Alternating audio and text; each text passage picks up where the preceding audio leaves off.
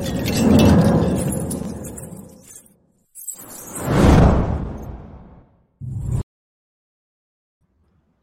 Bom dia, bom dia, obrigado por você estar aqui em mais uma live sobre os inquebráveis, um espaço onde a gente inspira pessoas que querem se superar, não queiram levar aquela vidinha só na zona de conforto, não. Você quer superar, você quer melhorar, você quer resolver os seus problemas e crescer, então este aqui é o seu espaço. E comigo nessa jornada, meu amigo Paulo Milreu. Bom dia, Paulo.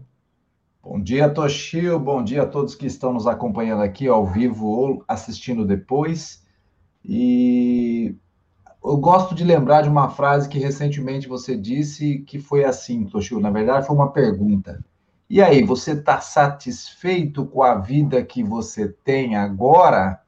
E aí, como é que tá? Você está querendo mudar? Então a gente está trazendo histórias aqui de quem mudou, de quem realmente não ficou satisfeito com a vida que tinha, ou de alguma forma passou por alguma adversidade, algum problema muito grande e superou. Essa é a história que a gente sempre está trazendo na Toshio. Exatamente, né? Eu acho que é justamente sobre isso, sobre esse tema, é, que eu conheci esse rapaz simpático aqui, o Ricardo José da Silva, é, de Uruás, perto de Petrolina, lá no Pernambuco, e, e, e a história de, de, dedicação, de, acho que ele representa muito a força que vem do sertão, que vem do nosso Brasil raiz, e é com muito prazer que eu tenho você aqui junto conosco. Bom dia, Ricardo. Manda um alô para o Brasil. Bom dia, meu povo. Graças a Deus, mais um dia. Gratidão por é, aceitar e receber esse convite maravilhoso de estar aqui no canal Os Inquebráveis, fazendo parte de é, contar um pouco da minha história nesse canal tão abençoado e maravilhoso aqui. Espero que quem não estiver assistindo nesse momento, daqui a um tempo, assista e possa se inspirar um pouco com a minha história. Certamente, né? Certamente. Acho que é, esse é o, é o, lance legal que a gente tem aqui de poder assistir a qualquer momento, a qualquer hora. E, e já deixo já, já o recado para você que já começou a acompanhar. Não se esqueça de dar uma curtida, de se inscrever no canal, para que você possa receber sempre notícias, sempre histórias inspiradoras para você e ajudar o canal a crescer também. É, Ricardo, me diz uma coisa, meu amigo. Conta, você, é, você veio, você começou a trabalhar muito cedo. Você tinha vontade de estudar também, mas a vida não era tão simples assim, né? Quando você na sua infância, né? Conta um pouquinho para gente essa sua infância. Rapaz, nunca foi é, fácil de maneira alguma. Tive que, devido a ser uma família humilde, simples de condições, sete irmãos, aonde eu sou o mais velho, precisando ajudar a minha família, nunca é, tinha como estudar, até porque a escola era muito longe, a escola mais próxima que tinha, a 11 quilômetros de distância. Como eu sou o mais velho, não dava para levar meus irmãos todos nas costas. Não tinha transporte, aí tinha que esperar eles crescer mais um pouco para poder começar a ir para a escola. Até porque, como é distante, tinha que esperar eles crescer para poder suportar o trajeto. E não tinha como estudar nessa época. Esperei um pouco, com 12 anos comecei a estudar, não deu para estudar até terminar os estudos. É, com oitava série parei, porque tinha que trabalhar mais ainda. Mais ainda né? Nessa época não tinha a economia que tem hoje. De, de ter carro para carregar aluno, material do governo, nada disso. Então, o que, que aconteceu? Na oitava série eu parei para me dedicar só ao trabalho. Mas estudar em si, eu nunca parei de estudar. Sempre estou lendo um livro, estou é, me dedicando a fazer curso, porque ir para a escola mesmo, eu fui até a oitava série, mas estudar a gente nunca pode parar. Entendi. E me diz uma coisa, quando você começou a, a teve um lance também, né? Quando você começou a estudar, sua mãe, uma das coisas que ela falou, uma professora estava falando que você já estava grandinho, poderia até começar já a estudar na segunda série tem um jeitinho ali de fazer as coisas. Você foi contar isso para sua mãe? Como que foi isso?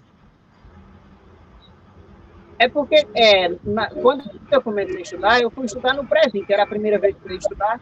Aí eu, no meio daquele monte de criança, eu com 12 anos, as crianças com 4, com 5 anos e pouco, 6 anos, e a professora viu que entre as crianças eu estava no nível mais alto, mais evoluído, porque minha mãe me ensinava o ABC, a família me ensinava a ler um pouco. Ao que, ao que, que acontece? É, é,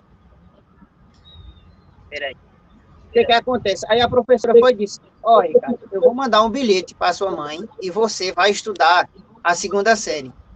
Eu todo contente, trouxe o bilhete para minha mãe e disse: Mãe, a professora disse que eu tenho que estudar a segunda série, não o presente.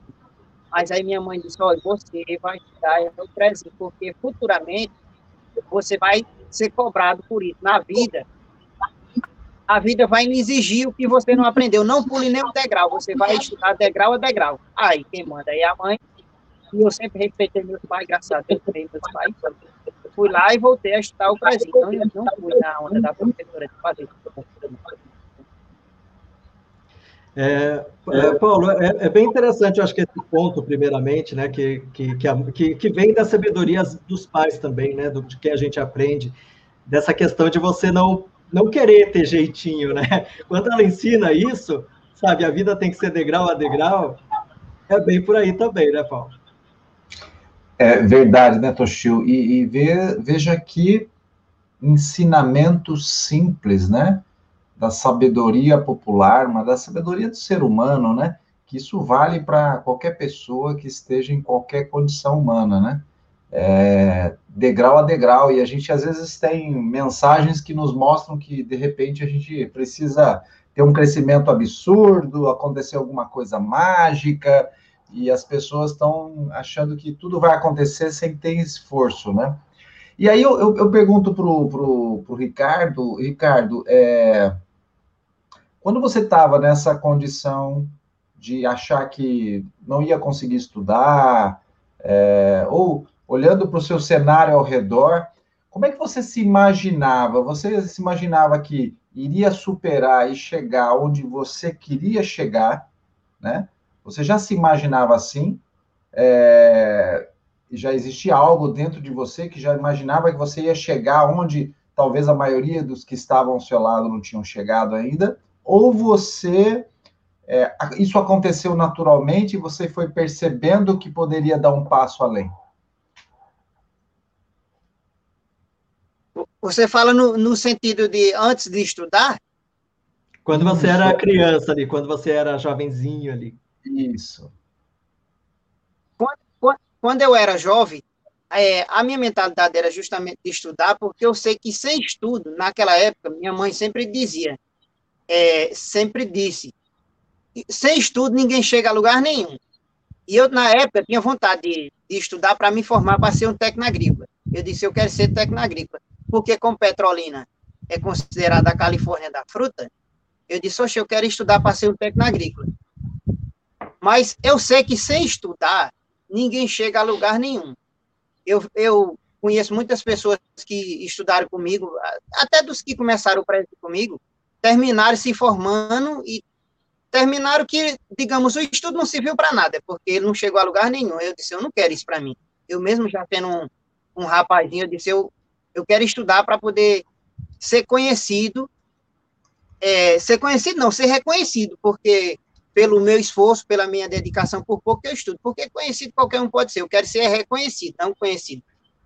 E é, nunca fiquei pensando que, ah, porque eu não estudei cedo, vou ser frustrado, vou ficar aqui chorando num canto, não, nunca. Eu sempre, na hora que eu tiver a oportunidade de estudar, eu vou lá e vou me dedicar o máximo, o pouco que eu estudar, eu vou tentar aprender. Isso foi o que eu fiz. É, é bem interessante, né? É, é isso. E me diz uma coisa, né? Tem um, um caso interessante que você estava contando comigo do, do primeiro presente que você ganhou do seu pai. Como que era esse presente aí? Conta pra gente, Ricardo. Devido a, é, a condições ser mínima, a gente não tinha esse de estar tá ganhando presente. Não tinha como ganhar presente, até porque são sete crianças, não tinha como dar presente. Eles davam o máximo deles, é, saía pai e mãe para poder cortar lenha seca para vender para as padarias, e era muito sofrido a, a vida, a forma que eles faziam para poder ganhar o sustento da família. Não tinha como dar presente. O presente era ele estar presente ali com a gente, mas quando foi um dia, quando foi um dia eu falava para papai que queria também trabalhar com eles para poder ajudar na renda. Com 11 anos, ele chegou com. e trouxe uma foice, até num saquinho de embrulho, tipo aquele saquinho que colocava pão antigamente. Hoje uso mais para colocar pastéis. Aí ele trouxe uma foice, e quando eu abri esse saquinho que vi que era uma foice, eu fiquei feliz demais. Porque eu queria ajudar na renda de casa. Aí eu ganhei a foice, eu fiquei emocionado demais. Eu disse, pai, coloca logo um cabo, que eu já quero começar a trabalhar logo hoje. Isso era à noite já, eu já queria aprender. Não sabia eu que até para trabalhar de foice tem técnica. Com três dias depois, eu tinha quebrado o cabo da foice, que eu não sabia o manuseio, não sabia bater, terminei quebrando o cabo. Aí ele colocou outro, e aí deu tudo certo, e eu fui aprendendo, graças a Deus, mesmo que fiz pesado, foice, machado, e aí consegui, graças a Deus, trazer renda também para cá. Ô, Ricardo, quando você, antes de você estudar, eu tô, eu tô, tô tentando fazer um, um uma, mostrar uma, uma situação antes de você estudar e após você estudar. Mas antes de você estudar lá, você é, não sabia se ia conseguir, tinha dificuldade, entendia a situação que você estava naquele momento. Você se sentia um coitadinho? Você se sentia vítima de uma realidade? Você é, é, tinha uma sensação ruim assim, ah, coitado de mim, eu não vou conseguir nada. Como você se sentia naquele momento?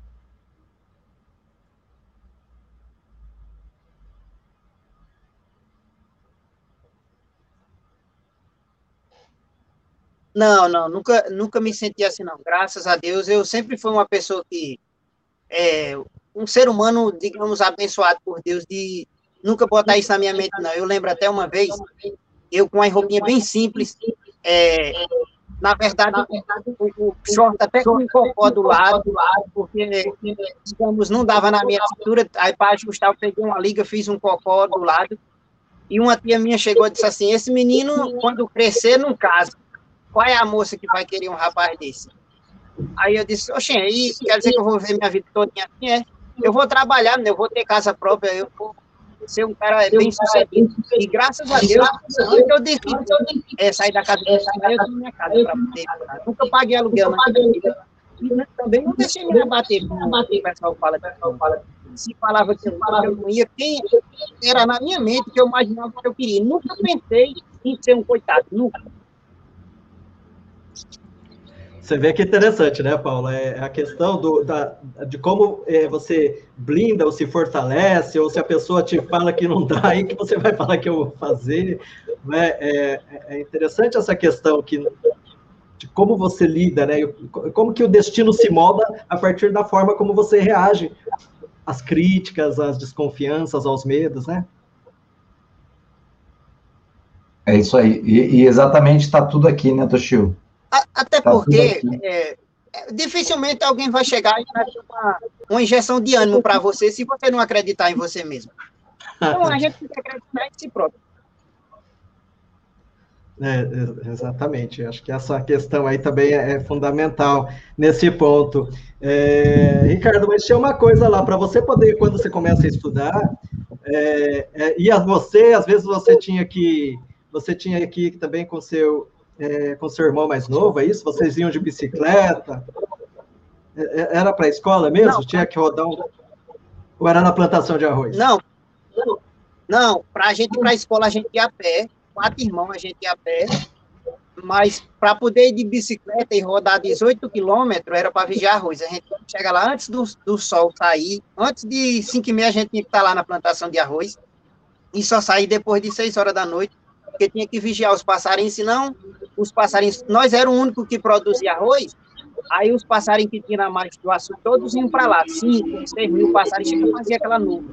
Se a gente deixasse sem vigiar o arroz, os passarinhos comiam tudo. Aí tem que estar tá lá. Assim. E quando a bicicleta, bicicleta quebrava, o que, que tinha que fazer? Aí tinha que ir de jumento, aí era sacrifício, porque o jumento, meu Deus do céu, com uma tartaruga, a diferença é que nós íamos montado, porque pense num, num trajeto lento.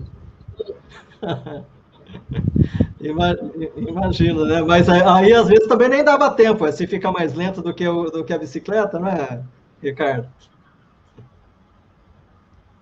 Mas nós não tinha outra opção, tinha que ir nele mesmo. Ali um dia, dois, enquanto comprava aquela peça que quebrou, sem contar que ele não podia ver uma casa na margem da estrada que eles encostavam na casa. Aí tinha que descer, passar da casa, depois montar uma cangaera, ele não podia ver uma casa que ele, eu até brincava, dizia jumento, quando ele vê uma casa, ele endurece o pescoço em direção da casa e não tem quem tire ele, ele ia no rumo da casa e acabou. Mas, então, Ricardo, se a gente for fazer assim uma, uma é, pensar um pouquinho nisso, né, é, às vezes, é, na vida, você pode ir de bicicleta, você pode de avião, você pode. Você tem gente que às vezes é meio que montado no jumento, né? Até tem um lugar para ir, mas a qualquer momento dá uma paradinha e atrasa o negócio. Mais ou menos assim, né? Hoje você já não anda mais de jumento, não, né?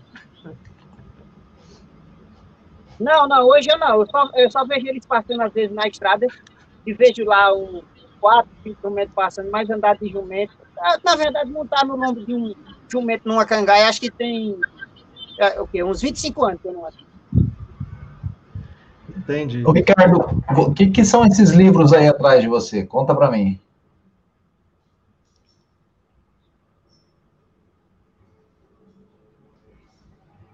Rapaz, aqui tem um monte de livro aqui maravilhoso que durante a pandemia eu saí comprando um monte de livro e se dedicando a ler, porque sempre gostei de leitura, eu disse, rapaz, começou a pandemia. E eu botei na minha mente uma coisa, eu disse, entrar na pandemia não foi, digamos, a gente querer entrar na pandemia, que ninguém queria mesmo.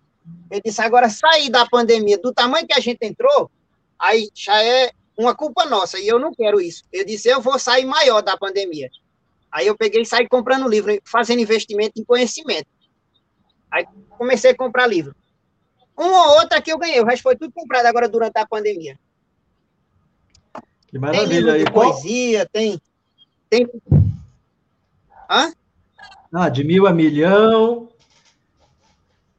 É. Eu vi lá do, do, do, do Rufino, né?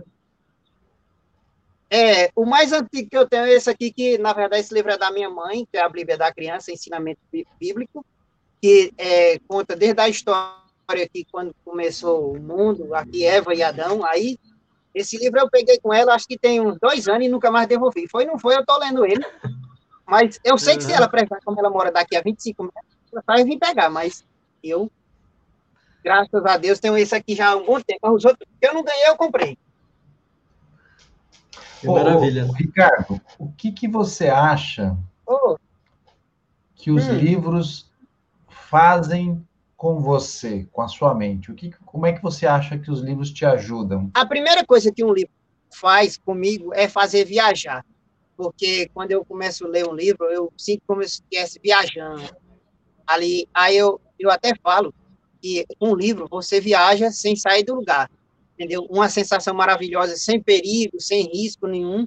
Porque o livro não vai transportar você de um lugar para outro como você é só mentalmente você não saiu você não vai ter risco nenhum de pneu furar, de o guarda ali parar, de faltar alguma coisa, nada disso.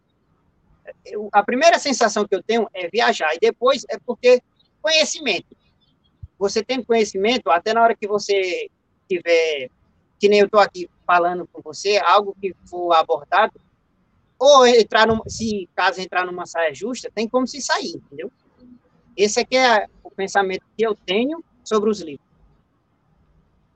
Uhum. E você e você pensa um dia escrever um livro? Penso sim, penso. Eu eu botei isso na minha mente que penso futuramente em escrever um livro contando um pouco da minha história.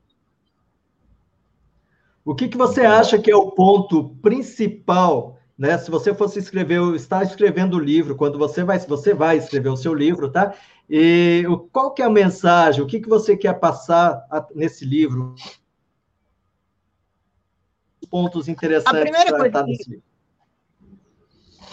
A primeira coisa que é, não, pode até mudar a, a, minha ideia depois, mas a primeira coisa que veio na minha mente quando eu pensei em escrever um livro foi falar, digamos, dos limites das pessoas que é, nascem e crescem no Nordeste. Por quê? O pessoal fala muito que as coisas é difícil hoje. Mas hoje não é não, pessoal. As coisas não são tão difíceis, não. Antigamente, no tempo dos meus bisavós, quando chegava um período de seca, que é da agora de junho por diante até dezembro, muitos tinham que assar coroa de frade. É, pouca gente, acho que às vezes nem conhece, que é um cacto ou chique-chique para comer assado, porque faltava comida. Ou então tinha que arrancar caruá, botar no lombo de um jumento, que nem meu avô fazia, sai do interior de Serrita, na divisa de Parnamirim, Pernambuco, para ir vender no Crato, no Ceará. Passava três dias entre ida e volta, vendia esse caruá lá, a seda do caruá, e voltava com a feira. Hoje ninguém precisa mais fazer isso. Antigamente ninguém tinha um poço, não tinha uma fonte, não tinha um barreiro. Hoje quem não tem é porque é preguiça ou comodismo, entendeu? Porque dá para você cavar o chão e fazer um, uma reserva de água. Então, a primeira coisa que eu ia falar no livro era sobre os limites que as pessoas tinham antigamente e hoje não precisa ter mais. Muita gente está numa zona de conforto de querer tudo, digamos, que venha de graça. Aí fica se reclamando da mal sorte, que não tem sorte com as coisas, nada disso. É porque você não busca as melhoras para a sua vida. Porque nascer numa condição, digamos, desfavorável, aí não é culpa sua. Agora, morrer com as mesmas condições, aí já é culpa sua. Já. Muito bom. Ricardo, aonde você pretende chegar? Qual é, o que você sonha, o que você quer fazer, onde você pretende chegar? Rapaz, rapaz.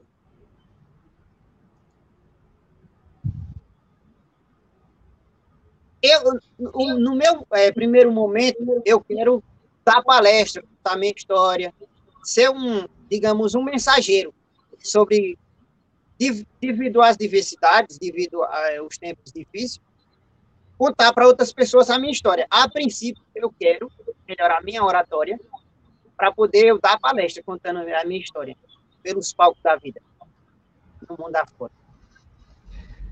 Eu vi um, eu, é, é, um vídeo né, que você tinha gravado outro dia, que você estava indo para fazer a sua aula de oratória, né?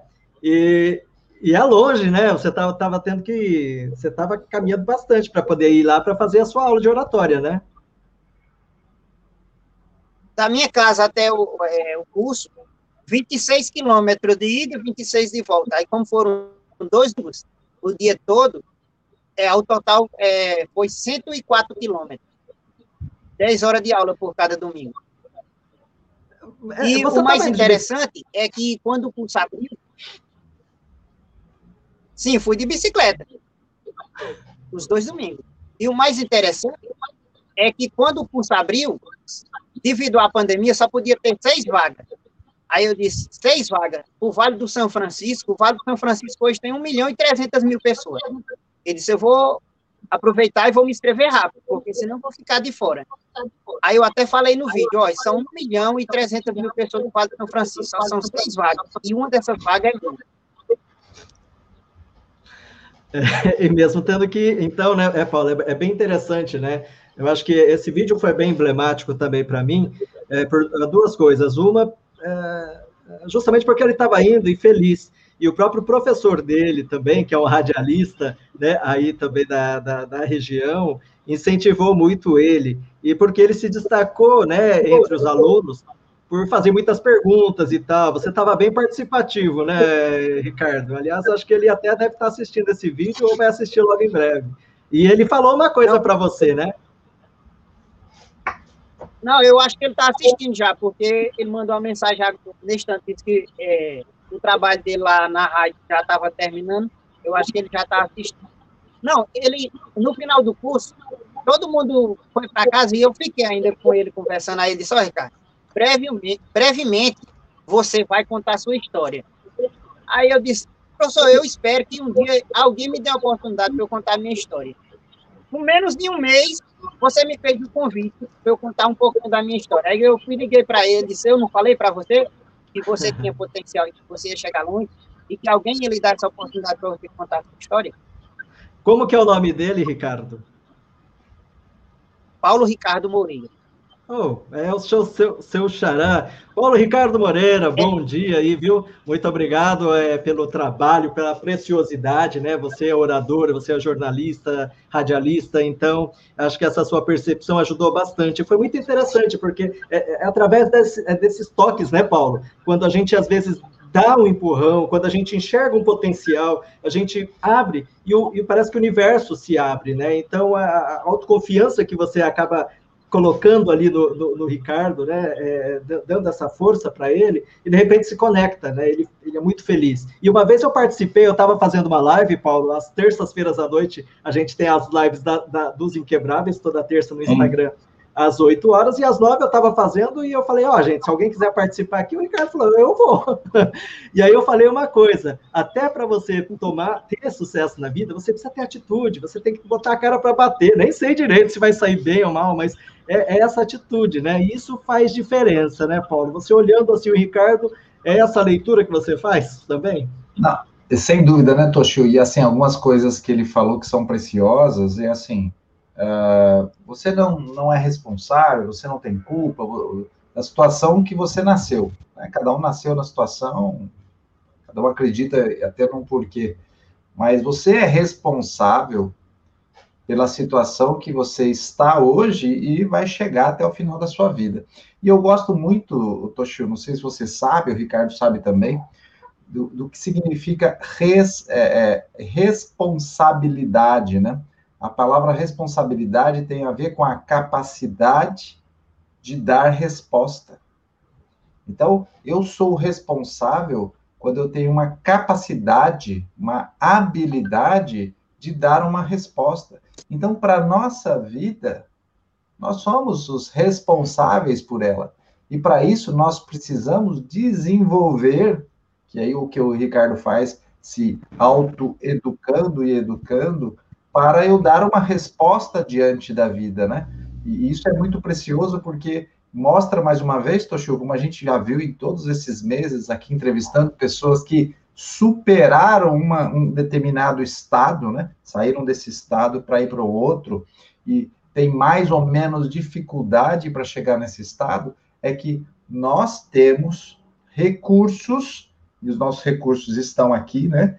Porque na nossa mente é que nós produzimos as emoções, as nossas habilidades, capacidades, nós temos recursos como o Ricardo tem, e mostra e prova que qualquer um, qualquer pessoa pode chegar onde quer chegar. E para isso vai, existir, vai exigir, e vou pegar aí a, a, o exemplo que ele dá, mas levar para a vida de todo mundo, você pegar a sua bicicleta e andar quilômetros e quilômetros, independente do esforço que seja, porque você sabe o seu objetivo e onde você quer chegar.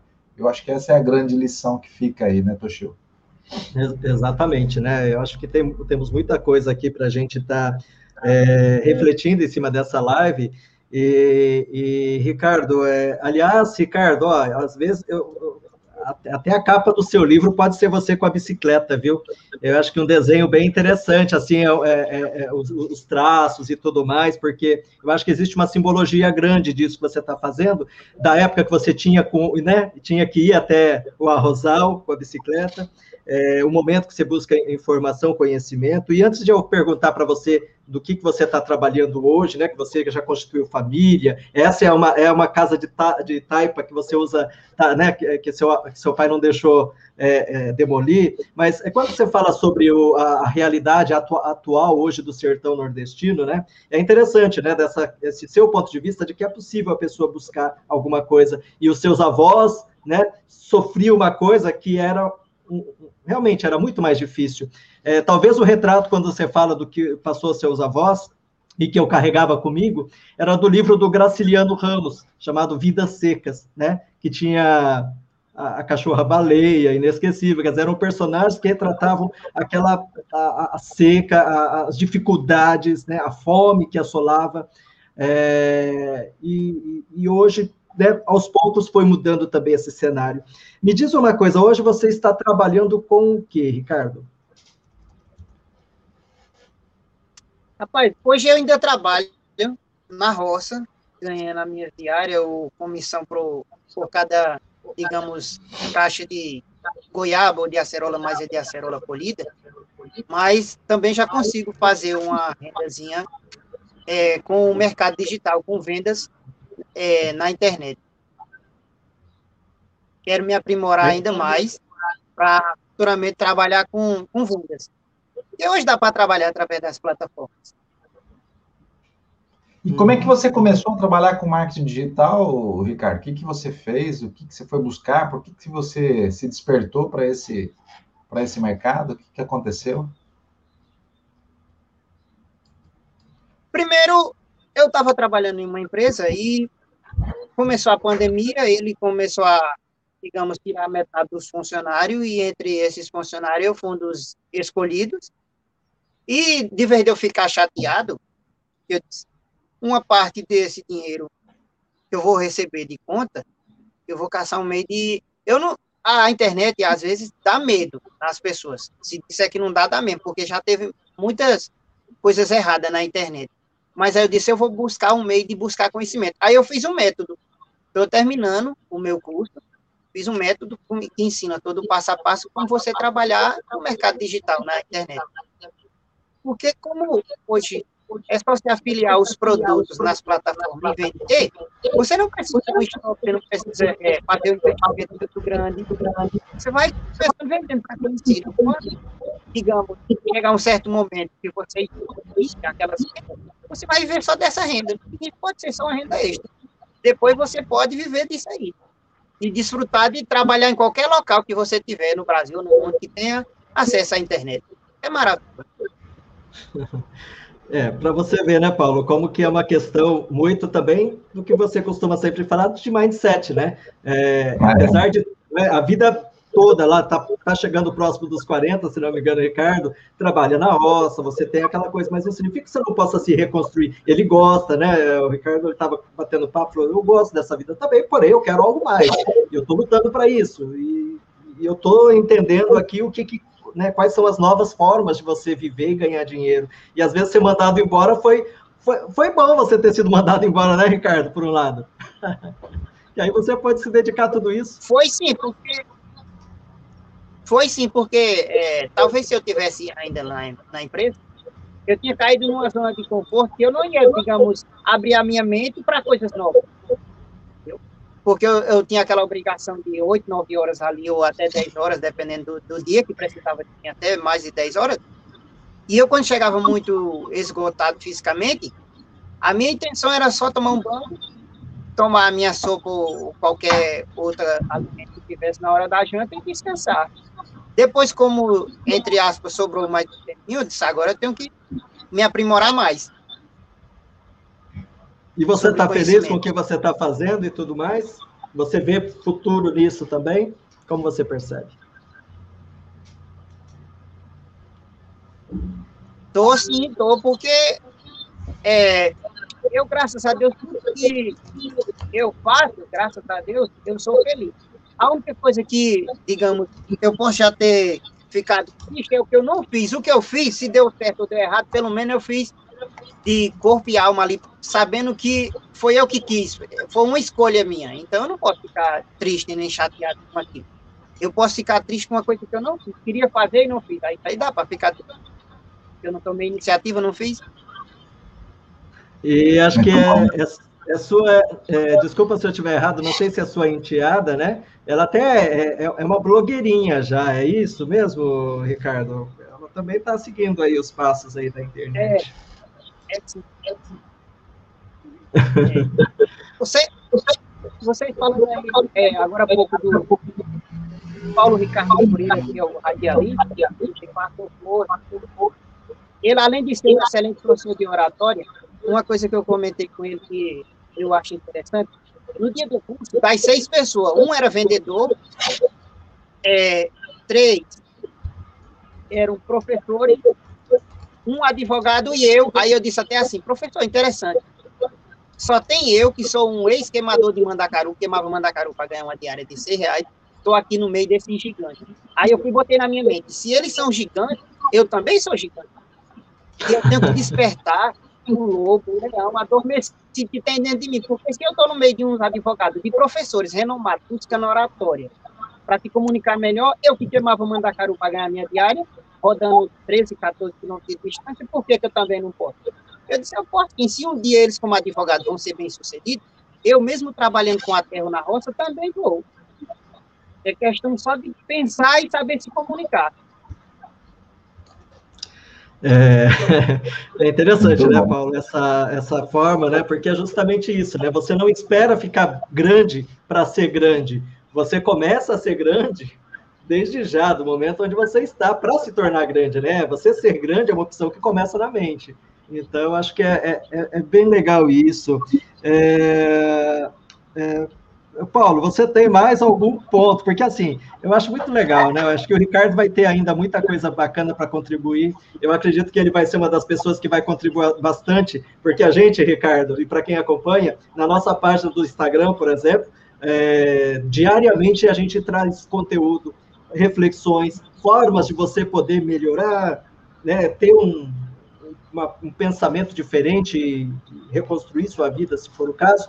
E a gente pede a contribuição também de quem já participou, né, para criar frases, mostrar a filosofia de vida, de sucesso dessas pessoas. E certamente você é uma pessoa que vai estar contribuindo bastante com a gente aqui, né? Então eu fico já muito feliz com a sua sabedoria, viu, Ricardo? Não, não se aveste não que tu é arretado, homem. Fala aí, Paulo, o que que a gente já está chegando aqui já na parte final? E o que, que você acha de tudo isso que a gente já ouviu, que é só um pedacinho da história dele aqui? É, o Toshio, é a constatação que a gente tem, é, e agora a gente, nós lemos muito, muitas histórias, nós conhecemos muitas histórias, nós aprendemos muitas coisas, mas nesse quase um ano, né, um ano, mês que vem faz um ano que a gente está nessa caminhada de entrevistar pessoas que superaram alguma grande adversidade, um grande problema na vida. E nesse um ano, a gente consegue, é, é, é, de uma forma bem clara, visualizar um cenário onde qualquer pessoa, onde quer que esteja, em qualquer lugar, sob qualquer condição, sob qualquer tipo de problema, seja de saúde, seja dinheiro, seja relacionamento, seja uma coisa muito difícil para lidar, consegue, com as suas habilidades, capacidades, recursos internos, e os recursos internos começam aqui pelo, pelo mindset, né, pela programação que você tem na sua mente, superar, né? Consegue ter uma super ação, como diz o nosso amigo professor Helvas, né? Superar é ter uma super ação, um superpoder de um super-herói, e consegue fazer isso principalmente diante de uma situação onde a grande maioria não consegue.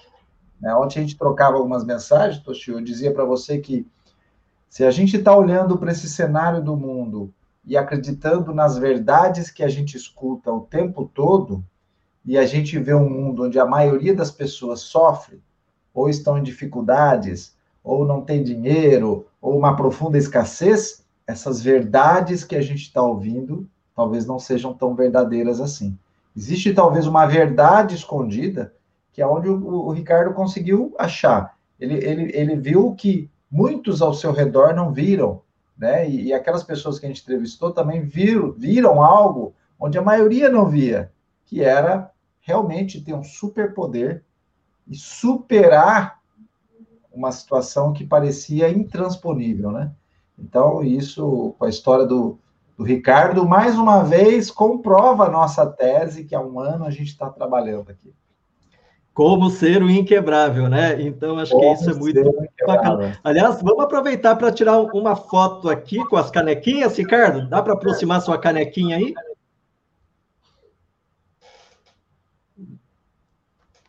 Ok. Conseguiu aí, Paulo? Esqueci, né? Eu acho que sim. Uhum. E a gente já está chegando aqui no finalzinho, tá, gente? Eu deixo o convite novamente para vocês, né? Curtirem, compartilharem, sigam aqui a nossa página, né? Muito importante você se inscrever, ative o sininho. Todos, toda sexta-feira de manhã temos conteúdo assim de alto nível para você já terminar a semana muito bem com a energia em cima e já começar a outra arrebentando Se você é isso que você quer, se você quer se tornar um inquebrável, se você quer se tornar uma pessoa de sucesso que sabe lidar bem com os seus problemas. E, é, Ricardo, me diz, a gente, eu gostaria de uma, de uma frase final sua, né? É, de, e você tinha trazido até um, um, ferro aí que vocês usavam antigamente, quando mal tinha energia, é isso? É um ferro de passar roupa a, a, a que, que, que a se colocava a brasa, é isso mesmo, né, Ricardo? É, aqui é um, um, ferro que a gente engomava roupa na, nas antigas, um ferro a brasa, que a gente chama aqui no Nordeste. Colocava brasa nele, e aí o que que acontece? Quando as brasas, digamos, não estavam tão aquecidas, a gente. Aqui é porque quebrou já com o passar do tempo, a temperatura muito forte, quebrou uma tampinha que tem, aí isso era puxar a tampinha do lado e assoprar para ela ficar bem aquecida para poder passar a roupa. Tá, o bichinho está aposentado, mas ainda ainda está de boa, porque antigamente as coisas eram bem feitas. Esse ferro, eu acho que ele tem aí seus cento e poucos anos, e olha o estado que ainda está. Só que quebrou só a travinha que tampava. O resto ainda está intacto, de boa. São as nossas raízes, né, Ricardo? E eu acho que essas e você raízes. falando elas... sobre é, as pessoas inscrever, compartilhar com o tipo é Sim. Uhum. Uhum. É, então, assim, eu acho que quando a gente pega né, uma. Ah, que legal, é, a gente fica feliz. Quando a gente pega né, essas, essas ferramentas que são antigas, é, a gente moderniza tudo, né, Paulo? E só que o princípio é o mesmo. A gente só vai tendo que se adaptar para não ficar preso ao passado. Mas do passado a gente carrega as boas lembranças. A gente carrega o esforço árduo de quem trabalhou para a gente chegar até onde a gente está. E a gente vai pensar o que, que eu vou fazer para que lá no futuro as pessoas possam pegar esse nosso ferro aqui de passar roupa antigo e lembrar de toda a história que vem atrás. Então, qual o legado que você deixa qual o legado que vai restar pelos próximos 100 anos ou 200 anos, eu acho que isso faz muito parte do sentido da vida. É, Ricardo, deixa uma mensagem final para as pessoas que estão aqui nos acompanhando, por favor.